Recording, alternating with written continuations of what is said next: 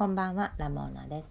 ラモーナの部屋65回目になりますね。よろしくお願いします。この番組は、だらだら過ごす時のお供になるように、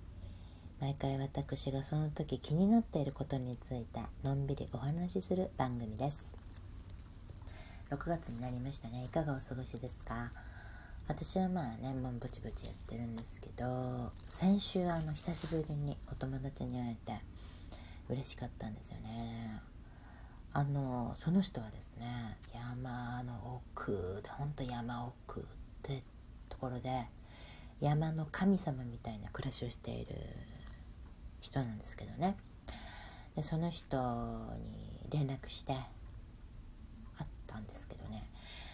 なん去年の冬だったかな。去年の冬に会った時に鶏もらったって言ってて、まあ、そういうものをもらってたり育てたりしたいから山奥にいるっていうのはあると思うんですけど「鶏もらったんだよね」って言って。それであの共通の知人であるあのあのガラス作家さんみたいな方からね板を56枚もらって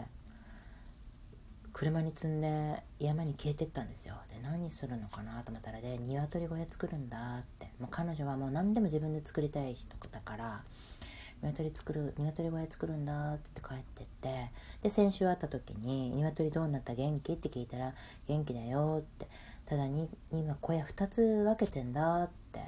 「えそんなに鶏いるの?」って聞いたら「え17羽なんだけど」って。でねあのどうやら鶏って卵の殻を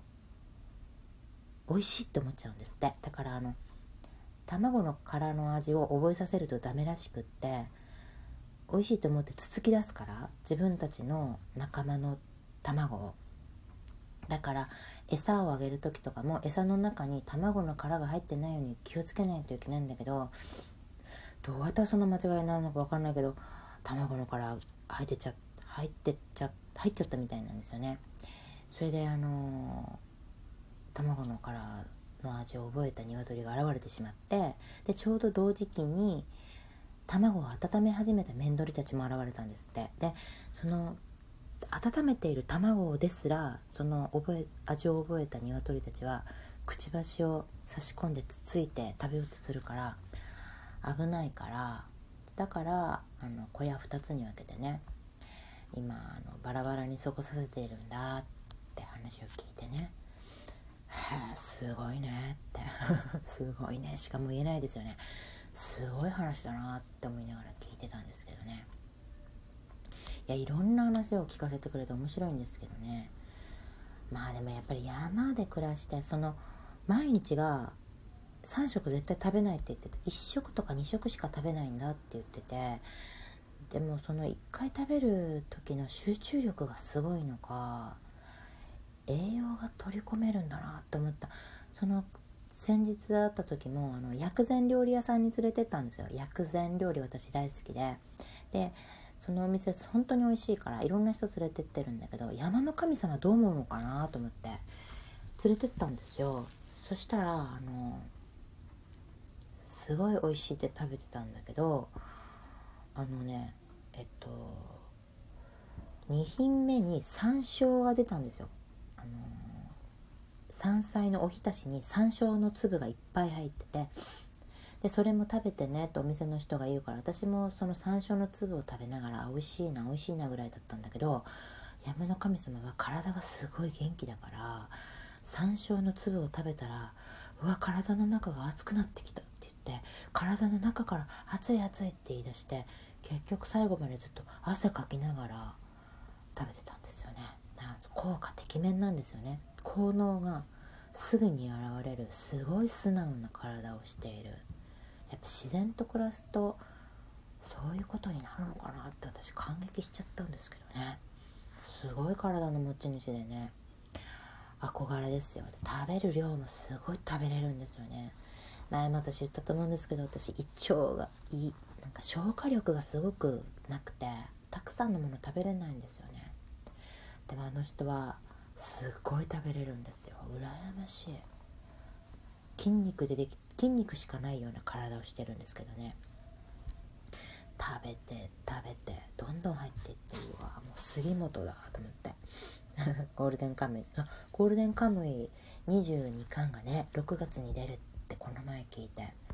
わーって。え21巻出たっけって自分ちの本棚見てみたらなかったんでね。いつの間にか21巻出てたんですよね。慌てて買いに行ってきました。21巻目ね面白かったですね。なんか気になる人が出てきたんですよ。あのロシアのスナイパーみたいな人。なんか見た目が結構好きだったのもあるし。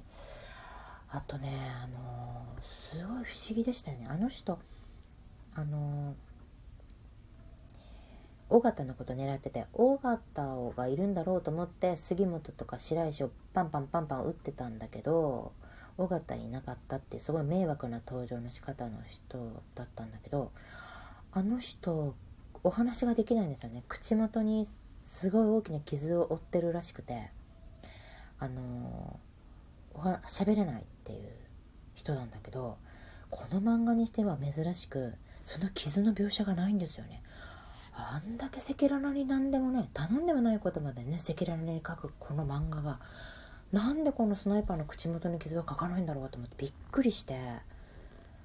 なんでなんでしょうねあれ不思議。21巻現在は出てないです。あの傷がどんな風であるか。まあ人のね傷を見せろ見せろってそれ林立てるつもりは全然ないんですけど見せないのが意外でこの漫画にしては珍しいなってあそこすごい気になってるんですよね。なんで見せないのかな。なんか隠してるわけではないんだろうけどね。そういう配慮とかするような漫画でもないしびっくりしたんですよね。見せないとなんか逆にこうやって気になっちゃうんですよね。なんか犬神家の一族っていう映画あるじゃないですか。あの市川崑監督横溝正史原作のあのあの映画でスケキヨさんっていう白いねマスクの人がの人も戦争ですごいひどい傷を負って帰ってきてで人目につくからっていうことでお母さんの犬神マツコが職人に助清さんのためにマスクを作らせてそれをかぶらせてるんですよね助清さんに。でもなんか親族たちがなんか遺産相続で揉めに揉めて本物の助清が分かったもんじゃないからなんか怪しみ出すからそれで犬神マツコがブチ切れて助清さんにその仮面を取っておやりなさいっていうシーンがあるんだけど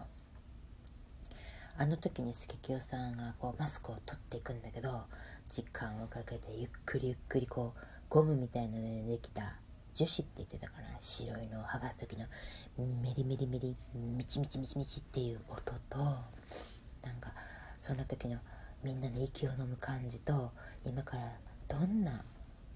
どんなものが現れるんだっていうようなあのちょっと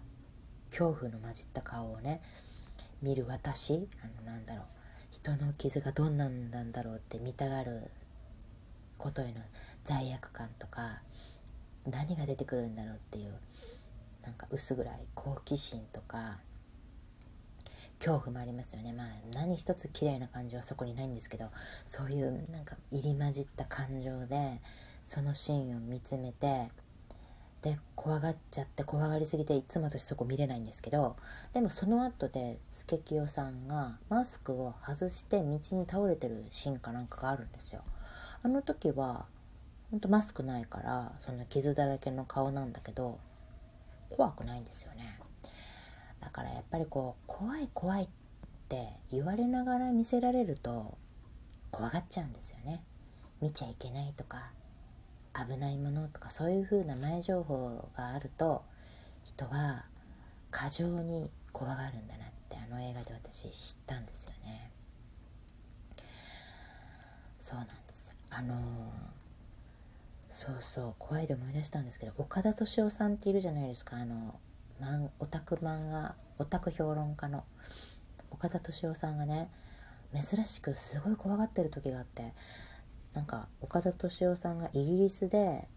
高級ホテルに行った時にそれお化け屋敷として有名らしいんですけどすごい高級ホテルにかかってある怖い絵を見つけてそれはすごい怖かったんだって言って写真撮ってて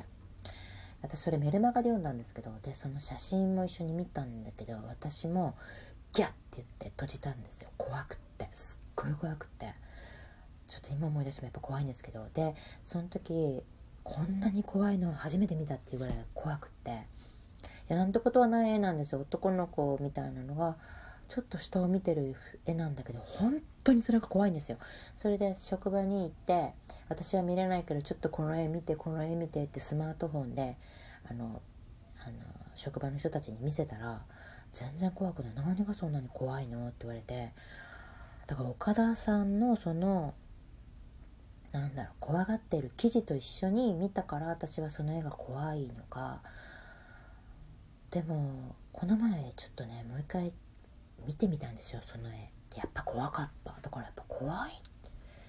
怖いものは怖い。わからない。あれちょっとみんな見ていただきたいんだけど見ないですよね。怖がりじゃない人はちょっと見てみてもらいたいな。岡田さんのノートにもその絵ありました。ノートで怖い絵で描いてましたよ。あの写真ほんと怖かったんだけど気になるんですよね。あれはそもそも怖い絵なのかやっぱり怖いって思ってるから怖いのかって知りたいなって思ってるんですけどね。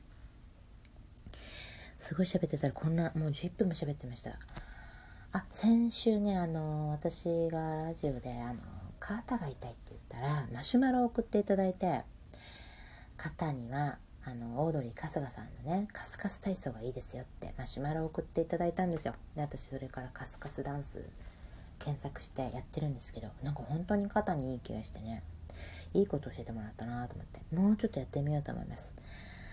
まあねあんまりあれだったらまあ病院行かないといけないんですけどね。いやお大事にって書いてあって面白かった。ありがとうございました。やってます。カスカスダンスじゃないカスカス体操。あ時間だ。じゃあ今日はこの辺で終わりますね。さよなら。おやすみなさい。